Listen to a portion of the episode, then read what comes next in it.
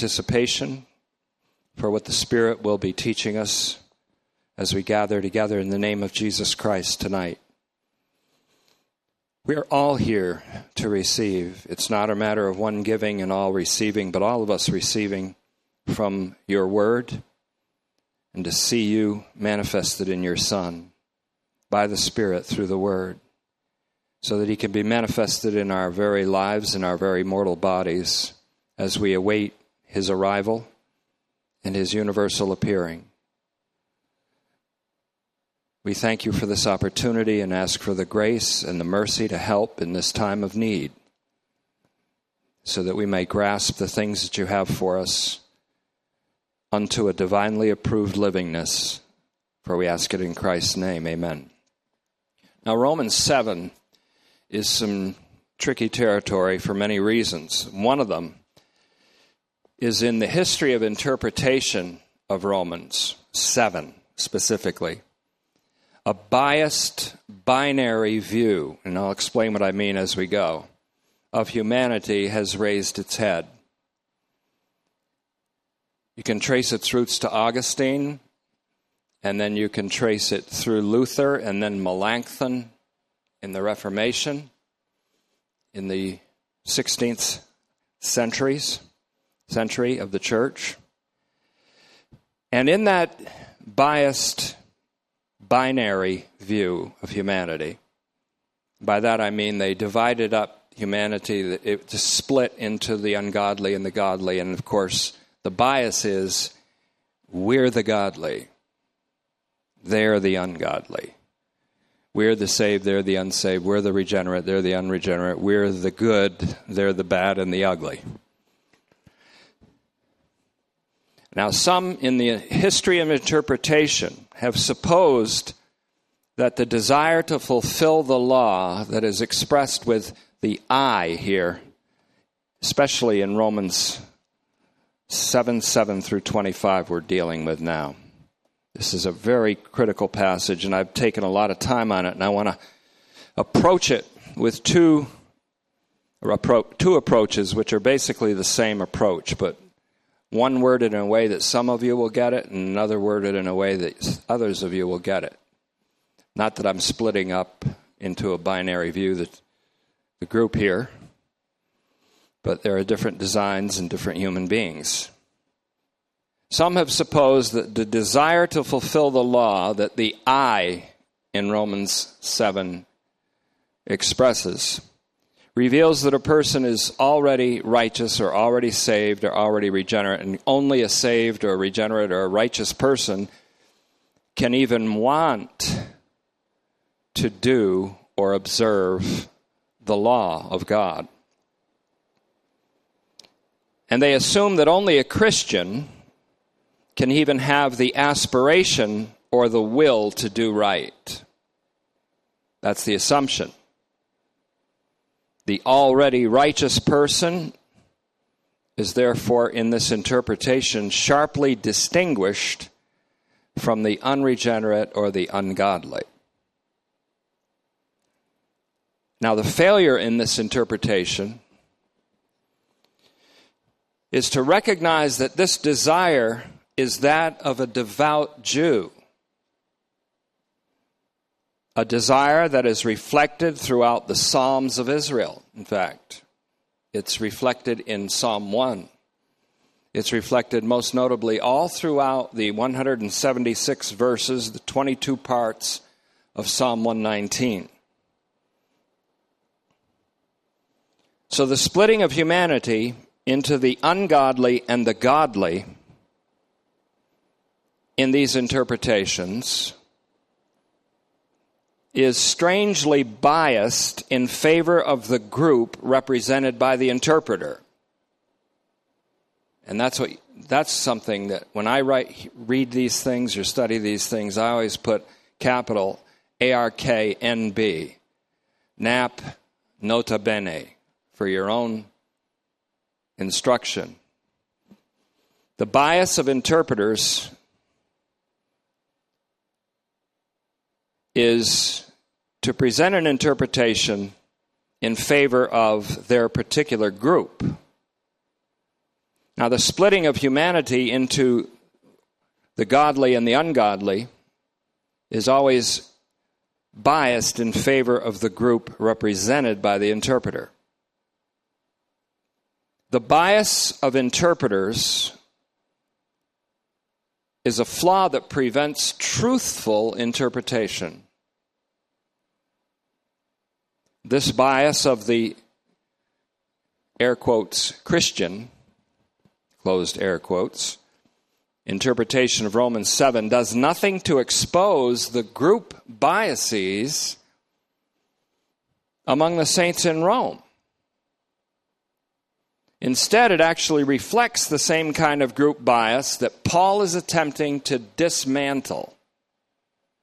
The reason that Paul is so often misunderstood, sometimes even hated, is because of the wrong interpretation. The history of interpretation of Paul is flawed by bias and by a, an unrealistic and non Pauline bifurcation or division of humanity.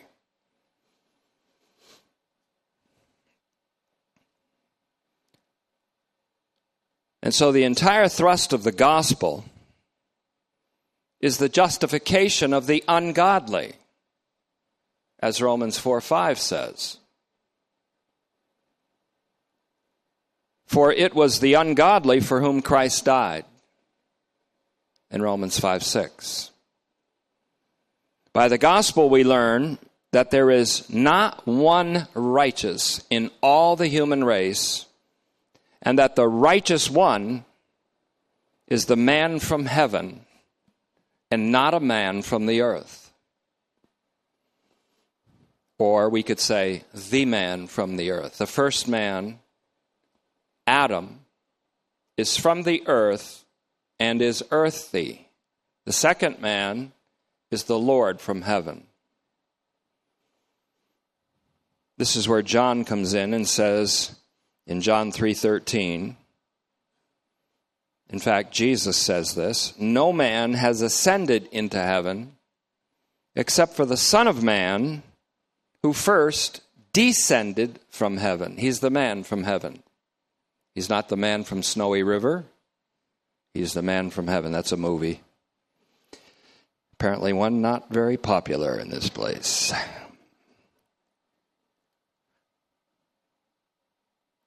By the first man, Adam, all the human race was sold as slaves to sin, a cosmic power, as we've seen. And this was true from Adam to Moses. Paul tells that story in Romans 5. From Adam to Moses. Sin enslaved humanity, but sin wasn't charged or even defined until the law came. And by the law came the consciousness of sin. So through Moses came the law, the Torah, with its commandment. But sin was in the world already. Sin was in the world through Adam before the law was in the world through Moses. So, what I've done is seen in Genesis 4 7, the first time we see sin as actually a personified being is when God says to Cain after the homicide of his brother, If you were doing well, you could hold your head up high, but if you're not doing well, sin crouches at the door. Now, I've taken that and applied it to Romans 5. Before the law came, sin was already in the world, enslaving humankind.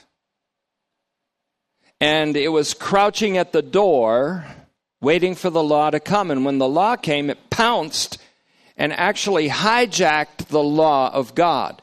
So in Romans 7, what is usually understood is that there's a split inside a person that's being spoken of here, the I.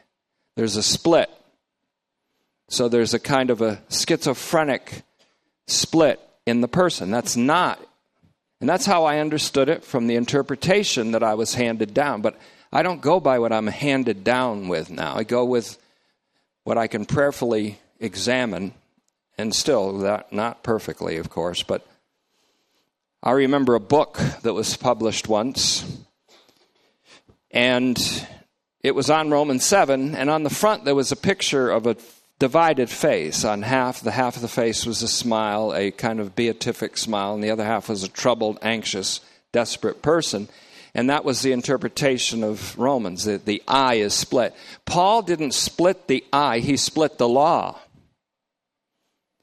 And so he speaks of the same law, but as two different kinds of law, because there is the law of God that's holy and righteous and good and spiritual. Four adjectives he describes the law by. But then he says, But I see another law. Now, it's misunderstood by interpreters, and it was misunderstood by the interpreters that I used to read, that what he's saying is that's two, two laws. No, it's one law, but it's, it's, let me just explain it this way. A woman marries a man who has always kept his best foot forward during the courtship stage. Oh, he's a sweetheart. Then one day he gets up in the morning after the honeymoon's over and he's an angry SOB. And she says to him, You're like another person. You're not the person I married, you're another person.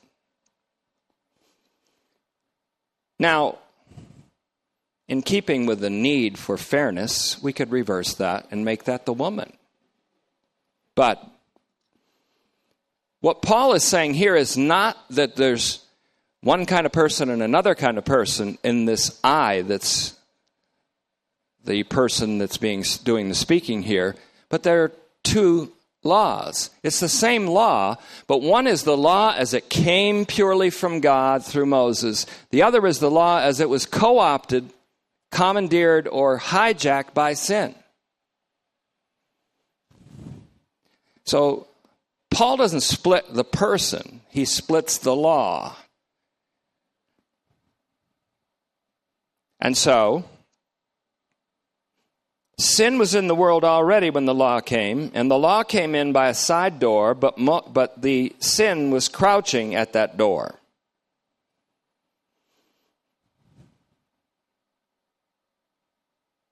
Sin was already unleashed in the world through the first Adam's disobedience. So, once again, to borrow the personification of sin first in Genesis 4 7, we could say that sin was crouching at the door when the law entered through Moses.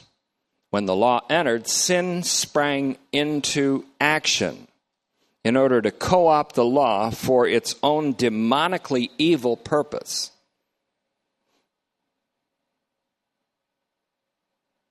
Which is to enslave human beings. In fact, to enslave the whole creation, which even screams now out for liberation. But God was not daunted by this, He never is. He wasn't defeated by this. In fact, it was His own purpose, righteous purpose, that the law would bring about a consciousness of sin in human beings, and that sin would intensify and actually multiply because of the law's entry in order to accentuate the need of the rectifying and life giving role of the Messiah.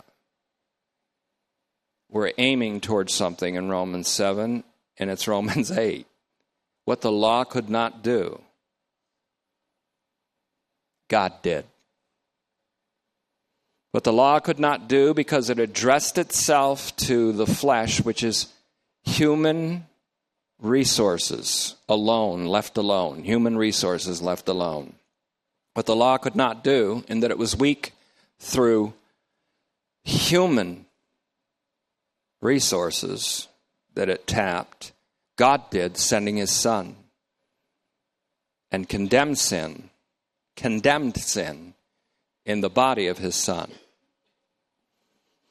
And that also opens up the way for the advent of the second divine mission of the Holy Spirit, where if we walk or order our lives in dependence upon the Spirit, then the righteousness of God is produced in us.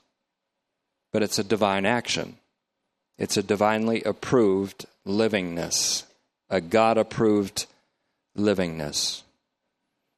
Also, a subject that we're trying to corral with a lot of other subjects. So, God had a purpose that the law bring about a consciousness of sin in human beings, and that as we saw last week in Hebrews 10 1 to 2, the system of sacrifices for sins didn't take away the consciousness of sin. Only the blood of Christ can take away the consciousness of sin in the conscience and purify the conscience from dead works to serve the living God as priests. Hebrews 9:14.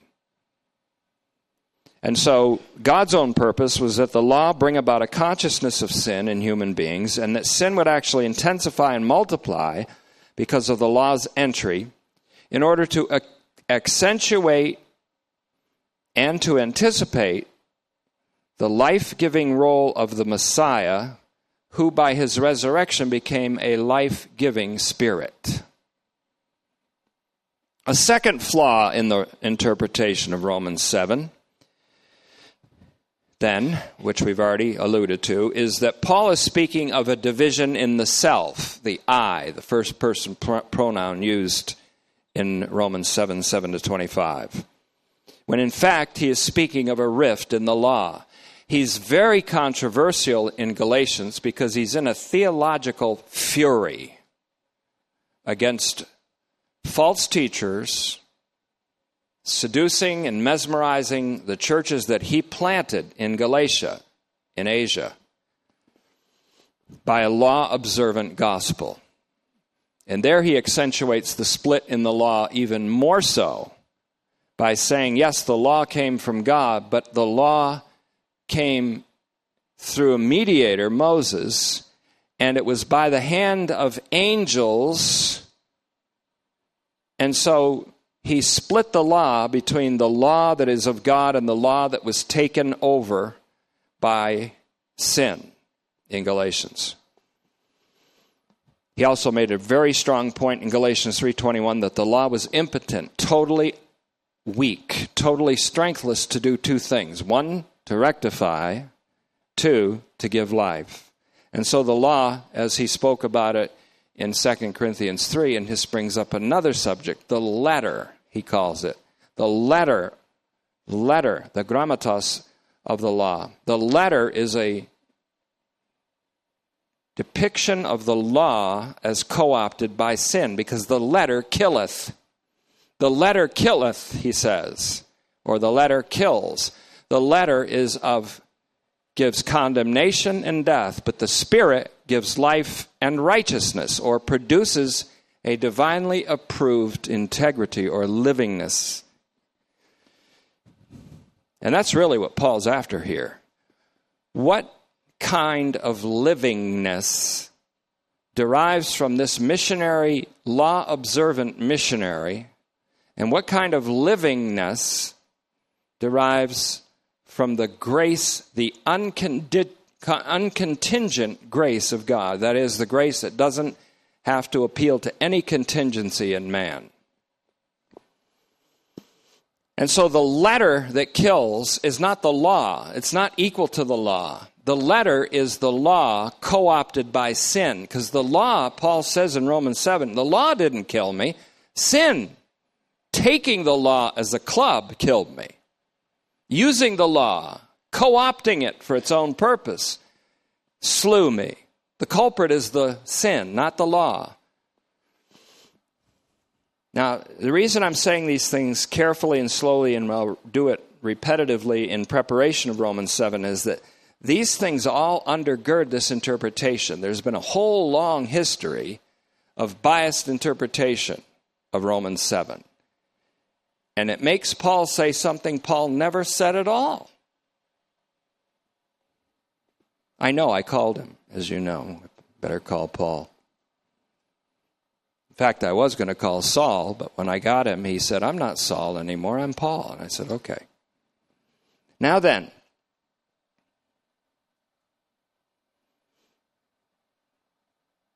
there is the law of God, which is holy, righteous, good, and spiritual. Read Romans 7, and you'll see these things. And there is the same law, that is of Moses, which is co opted by sin. It's like two different people, only it's two different aspects of the law. The law, just, pure, holy, righteous, good, spiritual. The law co opted by sin, a killer, because sin is the killer and law is the club. The split is not in the self, but in the law. And so Romans 7 is not about a battle between the lower nature and the higher nature of the Christian. It's about a battle that's more significant than that. What it's about is a the entire or the whole devotedness of the loyal Jew which Paul is not negating, he's not degrading, he's not maligning it. It's about the whole devotedness or the entire devotedness of a loyal Jew or of a Gentile proselyte to Judaism who, even by a total observance of the law, becomes flabbergasted, amazed, thunderstruck, whatever you want to say, that what he or she perceived to be a power to produce rectitude and life, the law, brings about the very opposite sinfulness and death, condemnation and death. So the law of God that the I, the personal pronoun I, aspires to observe in the hopes of finding life by it. What's wrong with that? What's wrong with the aspiration for life, for liberty, for peace? There's nothing wrong with it. And this isn't just a Christ, this isn't a Christian. See, Christians assume that any high aspirations have to be Christian. No one outside of our community of Christians can have a high and holy aspiration or desire. That's bias.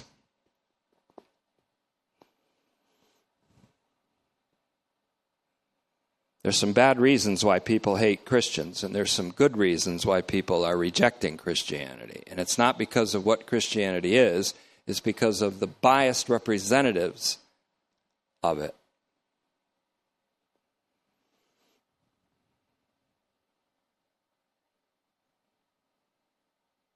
But people are so rooted in it. Watch out if you begin to discover the truth because you will be viewed as a heretic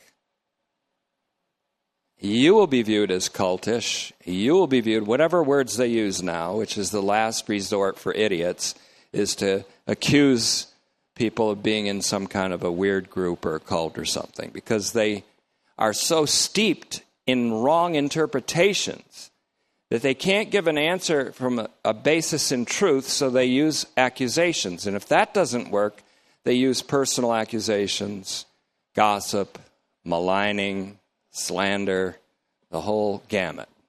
It's a trap. And it's a trap laid by the adversary. 2 Timothy 2:26. So pray for them.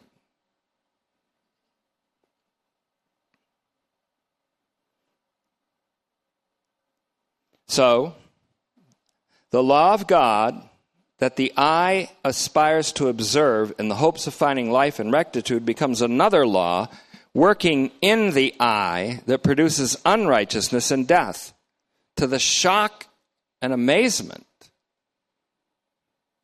of the observer of the law. So again, if you want to go to 2 Corinthians 3, which is really kind of off the path here, but it's not entirely, Paul calls this the letter that condemns and kills and distinguishes it from the Spirit who produces rectitude and life. And rectitude there means a divinely approved livingness, a liberated and transforming livingness. I've seen it in many of you. You know why? Because you love in a way that you haven't before. Your concern is for others, your prayerful concern for other people, your compassion for the suffering of others, even when you're suffering.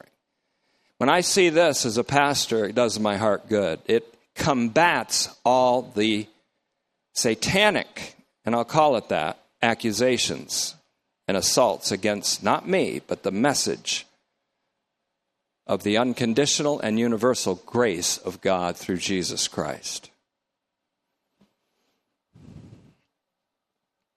So,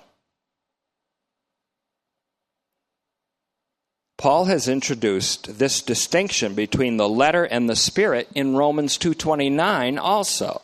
That was his first sounding of a note. He is a Jew who is won by the spirit.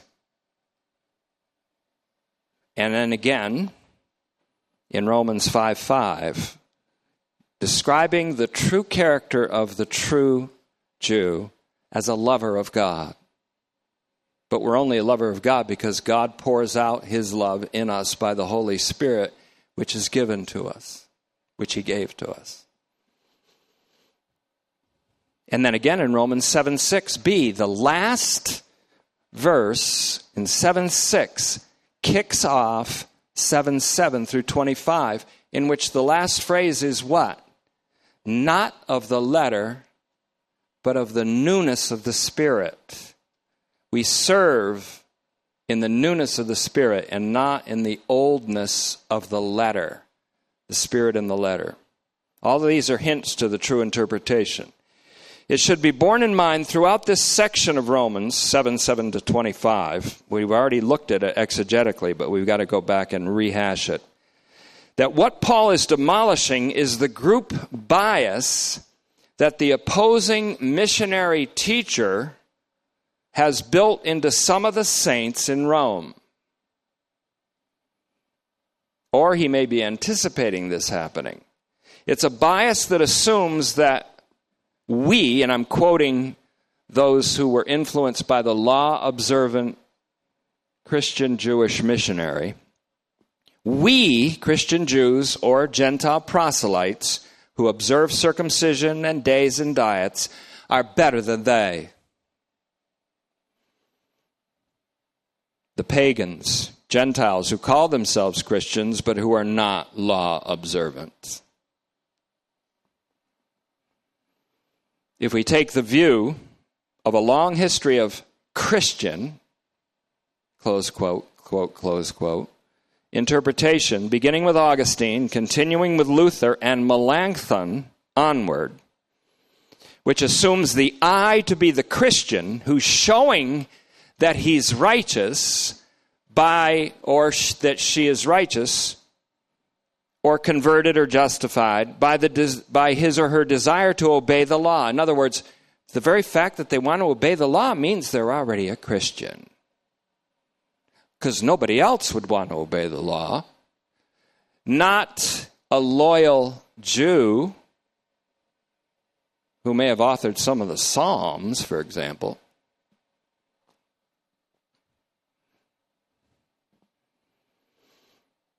But if we go along with that interpretation, we're at odds with Paul, just like the teacher that he's opposing. Paul's purpose is to show that despite, now listen carefully to this, despite the highest and most noble aspirations of a true devotion and allegiance to Torah, the law of God that's just and righteous and pure and holy and good.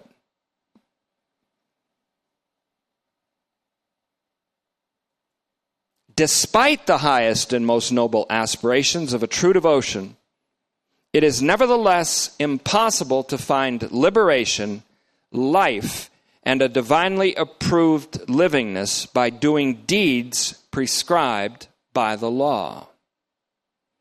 Moreover, the assumption here is not that no one can fulfill the commandments of the law. We can't say no one can fulfill the commandments of the law because if you call Paul, he'll say, I was blameless according to the righteousness required by Moses' law. And my religious zeal at the same time is that by which I persecuted God's own community. So obviously, Paul was able to fulfill the commandments of the law blamelessly, impeccably, but that didn't liberate him from slavery to sin because he was murdering Christians at the same time. The people of God, he was attempting to destroy.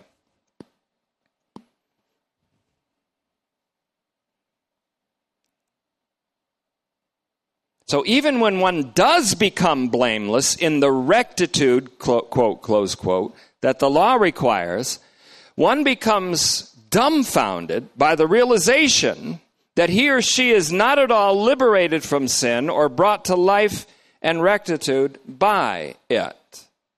This is after having become blameless.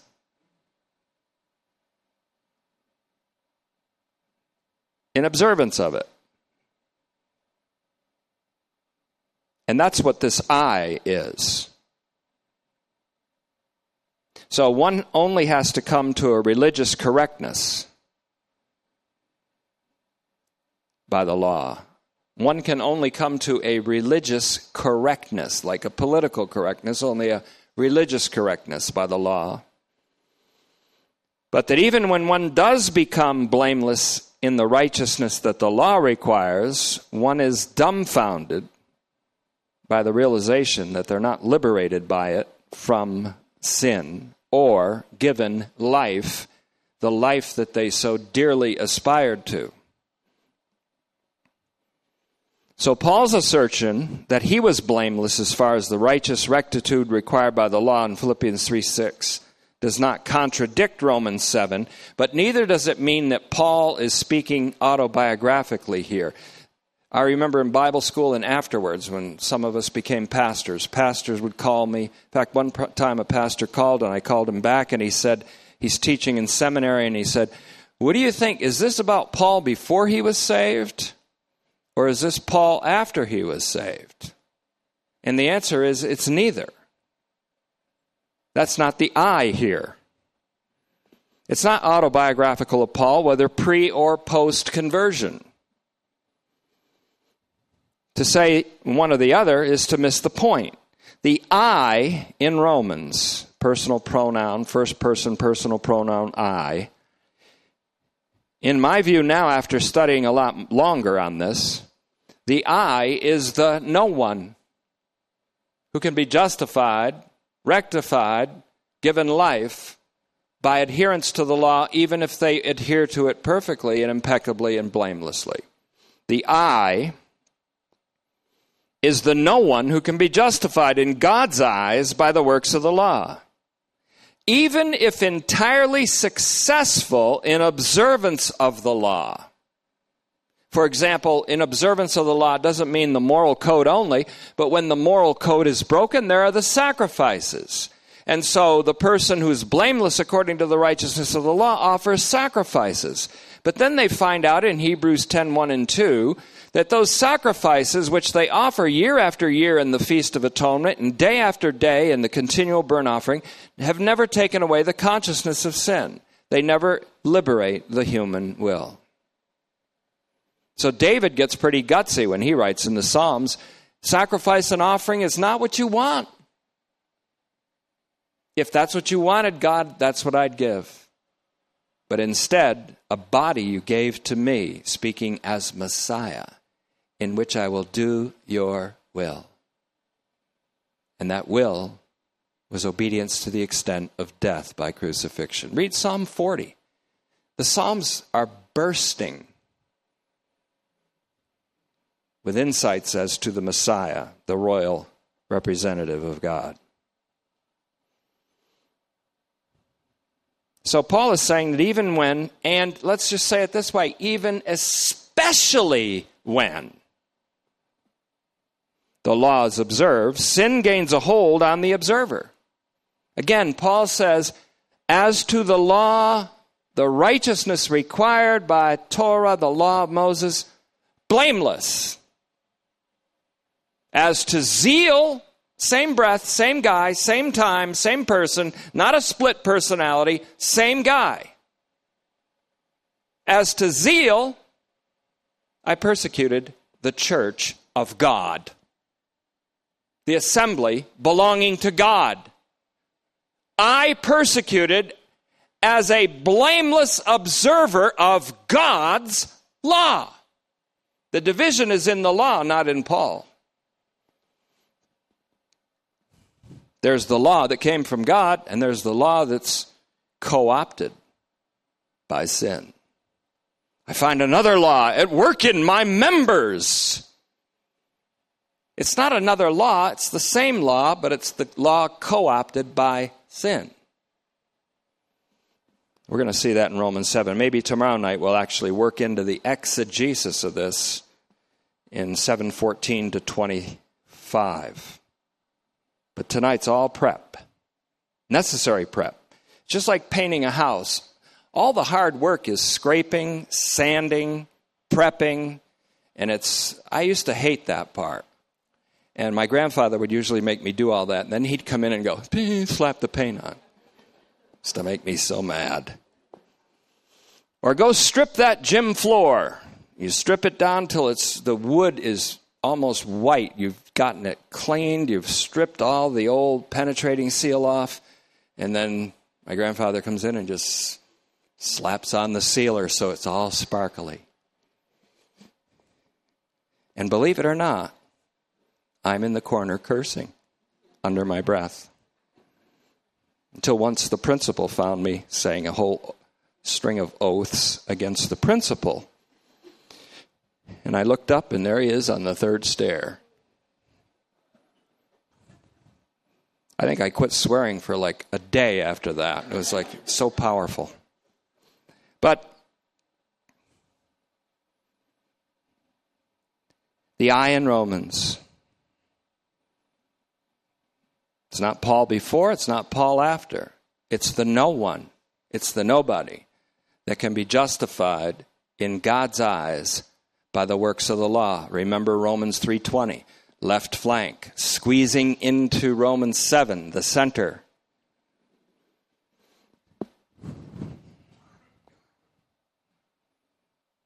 So, this entire argument showcases the necessity of God's action in Christ, a divine in Christ to do what the law could not do. Romans 8, 2 and 3. And it paves the way to the eschatological life of the church, which is lived by the Spirit in Romans 8, 4 and following, and which is a livingness, which is by the life giving and integrity producing Spirit and not by the death dealing letter, which is the law co opted by sin. So, where is Paul getting off here? He's trying to show that those who are prejudiced against the Gentiles, because they're law observant and the Gentiles aren't, Paul's saying this is where law observance gets the I into even more sinful production, more sinful intensity. So, you have nothing to boast about against your Gentile brothers and sisters. Don't worry, he'll get after the Gentiles. We've already done that. Gentiles, curb your enthusiasm too. God has not forsaken his people, Israel, his first election of Israel. Not by a long shot. That's on the other side of the center in Romans 11. So, I can just hear someone here's part of this message tonight. You know, he's an anti Jewish person, he's anti Semitic, he hates Jews. And then the next thing is the next person says, he's like Hitler. And so you got this reputation out there, and you're going, where the hell did that come from?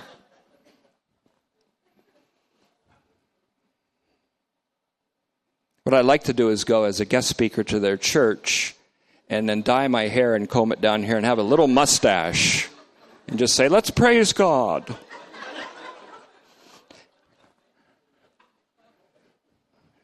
So,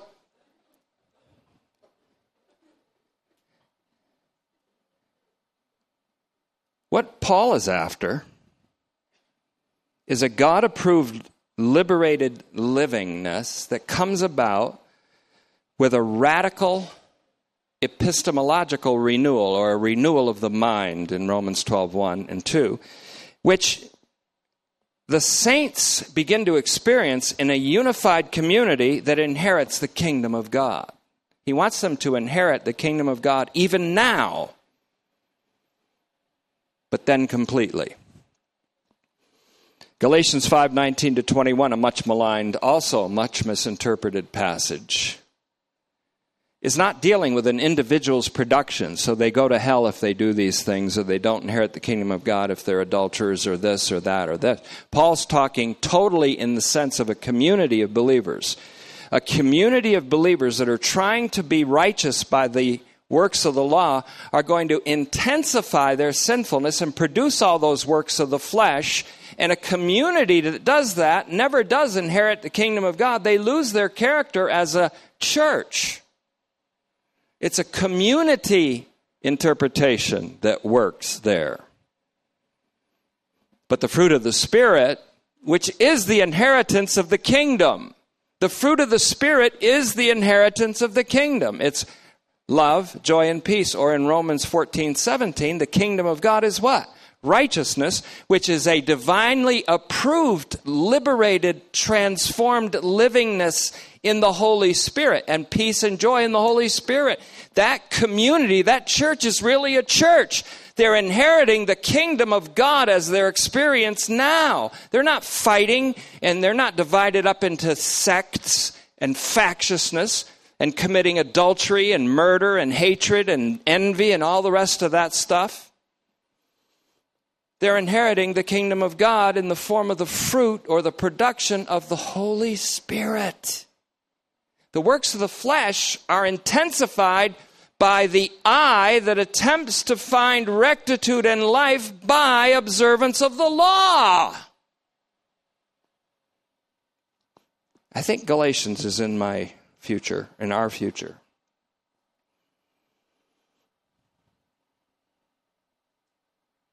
So, of major significance then, for Paul's argument as a circumcision free missionary. He has a law free mission to the Gentiles.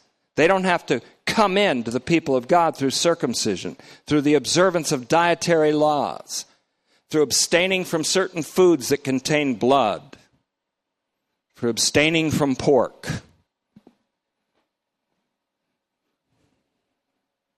It's the apocalypse of Jesus Christ the revelation of Jesus Christ that awakens them, not observance of the law.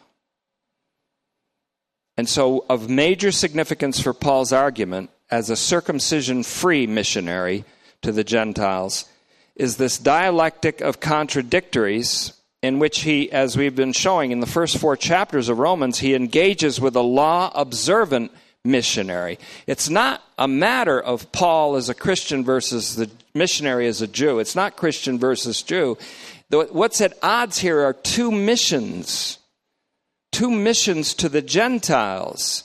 One by a Jewish missionary named Paul, whose mission is free of law observance. It is uncontingent grace. That's more important than unconditional. Uncontingent. That's a better ad- adjective. Uncontingent grace means there's no requirement or contingency on the part of the person addressed by the gospel. It's unconditional grace, it's uncontingent, it's extended and given without a need of a response in the recipient. So Paul isn't fighting Judaism here. Paul isn't criticizing the Jewish person who is has allegiance to the Torah of God. Not at all. He's not attacking Judaism and never has, not in Galatians or Romans, as he's been slanderously reported to be doing. He's not doing that at all. The battle is between, or the contradictory dialectic is between two missions to the Gentile peoples. One is a law observant mission, which Paul is undoing in Romans 7. The other is a law free mission of unconditional, uncontingent grace to the pagans, by which the justification of God comes to the ungodly. That's what's being opposed. Those are the two opposing points. And when this Paul, in dialectic of the contradictories, he engages with a law observant missionary to the Gentiles, especially with Psalm 143 and verse 2, which I've cited many times because it's significant. The writer to the Psalm speaks to God and he says, Please do not enter into judgment with your servant, because no one alive is justified in your sight. No one alive, no human being ever under in Adam's ontology can ever be rectified in your view. So don't enter into judgment with me. Please. No one alive can be justified in your view. Now, Paul takes that and he uses an a fortiori, which means if that's true, then all the more this is true. If I can do 100 push ups and demonstrate it, no way in hell I can, but if I could do 100 push ups up here without stopping, and then got up and then I could say to you, I can do 15 push ups, you'd say, well, of course you can. You just did 100. Paul uses the same a fortiori with an incontrovertible, undeniable interpretation of that passage where he says, No flesh can be justified in God's eyes by the works of the law. You say, wait a minute, Paul tagged something on to Psalm 143 too. No, he didn't. He used the a fortiori argument. If nobody alive anywhere by any means can be justified in the sight of God, then certainly nobody anywhere can ever be justified in God's eyes by observance of the law. He's hammering down that. In fact, Romans 3:20 citing or letting Psalm 143 2 echo there into that passage is devastating to the law observant Christian missionary. And it doesn't matter that he's a Jewish Christian, he might be a Gentile proselyte to Judaism who's requiring this. It doesn't matter. He's a, a law observant missionary. And there were law observant missionaries that went into Galatia and tried to undo the work of Paul, who said, Who? You've been taken away from a gospel by another gospel, which is not the gospel of God, and therefore you are forsaking the one who called you by the grace of Christ. So the apostle lets this verse echo into his argument in such a way that it becomes conclusive as far as scriptural proof that no one can be justified or rectified or brought into God approved livingness. The abbreviation would be GAL, which is also the abbreviation for Galatians. God approved livingness by the works of the law. So Paul presents a speech in character of a person who identifies himself as I whose aspiration is honorable and whose desire to fulfill the law to find life and righteousness is entirely admirable. But they find once they have fulfilled all that the law requires that they have not found what they desired to find, which is life and righteousness. They have only found rather an enhanced slavery to sin and death as a result because they have to discover what Paul already outlined in Romans 5. The entrance of the law meant that sin co opted the law, making it impossible for anyone to find life or righteousness by means of it. He's not knocking the aspiration. Who can knock someone's aspiration to discover life and righteousness and peace and freedom and to seek it. Paul isn't attacking that. So the apostle lets this verse echo into the center of Romans from the left flank. It's really an invasion. He also makes the exegetical move which brings the point home with apocalyptic force.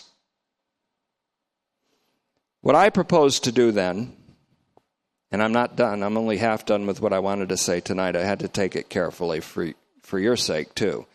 What I propose to do and what I've been doing is to take this echo from Psalm 143 2, Septuagint 142 2 in the Greek, into Romans 320, along with Paul's exegetical move regarding the impotence of the works of the law to bring about a divinely approved livingness, and to let this echo continue to sound into Romans 7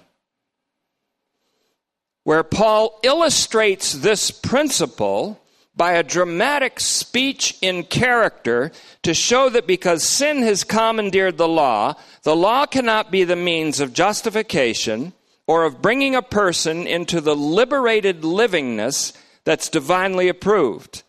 He says in Galatians, he says it this way Circumcision is nothing. Neither is uncircumcision. Neither one of those has power. But what has power is a faith that works by love, a faithfulness and participation with Christ because he says, in Christ Jesus. Neither circumcision nor uncircumcision is anything, but what's really something is a faithfulness in Christ, with Christ Jesus, that works by love. And love is what the law required all along. All the commandments hang on this. You will love the Lord your God with all of your heart, your mind, your soul, your strength, and you, will love your neighbor as yourself. Jesus added from Leviticus 19:18, pinning it on to Deuteronomy 6, 4, and 5. That's the whole law. All the law is gathered up in this. But that love is God's gift of his own love to us by the Holy Spirit who pours it out in our hearts. So, what really works is not a person observing the law, but a faith given by God that works by love in the Spirit. We, Paul said, we, as opposed to those law observant missionary teachers and their followers, we wait for the hope of righteousness by the Spirit. We, through the Spirit, wait for the hope of righteousness.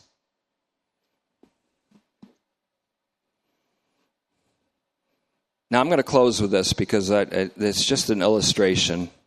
I heard a song by one of the minstrels of the millennials I, I like all music. I really do. I like all music. And I listen to the 40s music. Once in a while, my uncle pops up on the Jimmy Dorsey, Bob Eberly. And once in a while, my uncle Ray shows up in the Glenn Miller things on the 40s. And we listen to the Frank Sinatra station because Pam likes Frank Sinatra.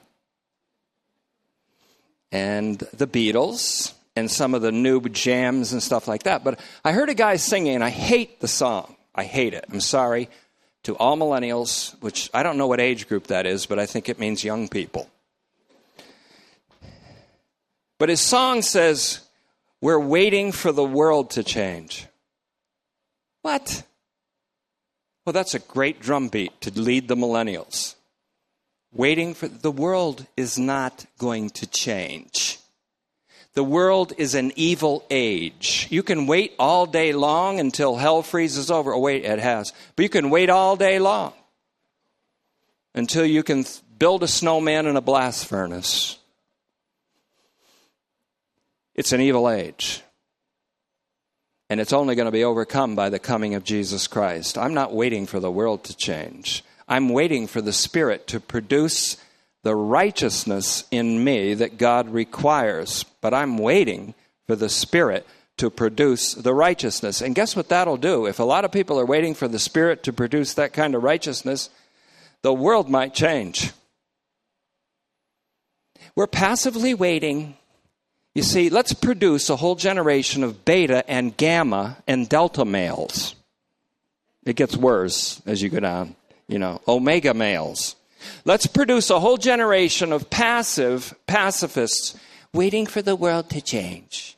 No, we through the Spirit wait for the realized hope of a divinely approved livingness produced in us by the Holy Spirit. Because in Christ Jesus, circumcision and uncircumcision don't mean anything.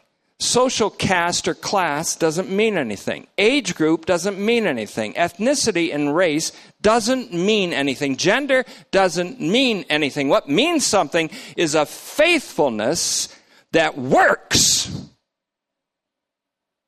by love. That's what Paul's after. And when you have a faithfulness that works by love, what have you got? A community in unity, glorifying God through Jesus Christ living a divinely approved livingness, liberated livingness by the Holy Spirit, standing fast in the freedom wherewith Christ has made us free, and not being entangled with a yoke of slavery, walking together by means of the Spirit, inheriting the kingdom of God even now, that we will one day inherit completely. Thank you, Father, for this opportunity. We pray that it will provide a runway into perhaps a little more clear and coherent interpretation, uncolored by bias, of Romans chapter 7, which continues the apostles' argument and that complies instead of opposes his universal salvific views of mankind. And we thank you for this privilege, Father and we do not demean former interpreters of the scripture. They did what they could with the light that they had, and you don't hold them accountable and judge them, so far be it from us to do so.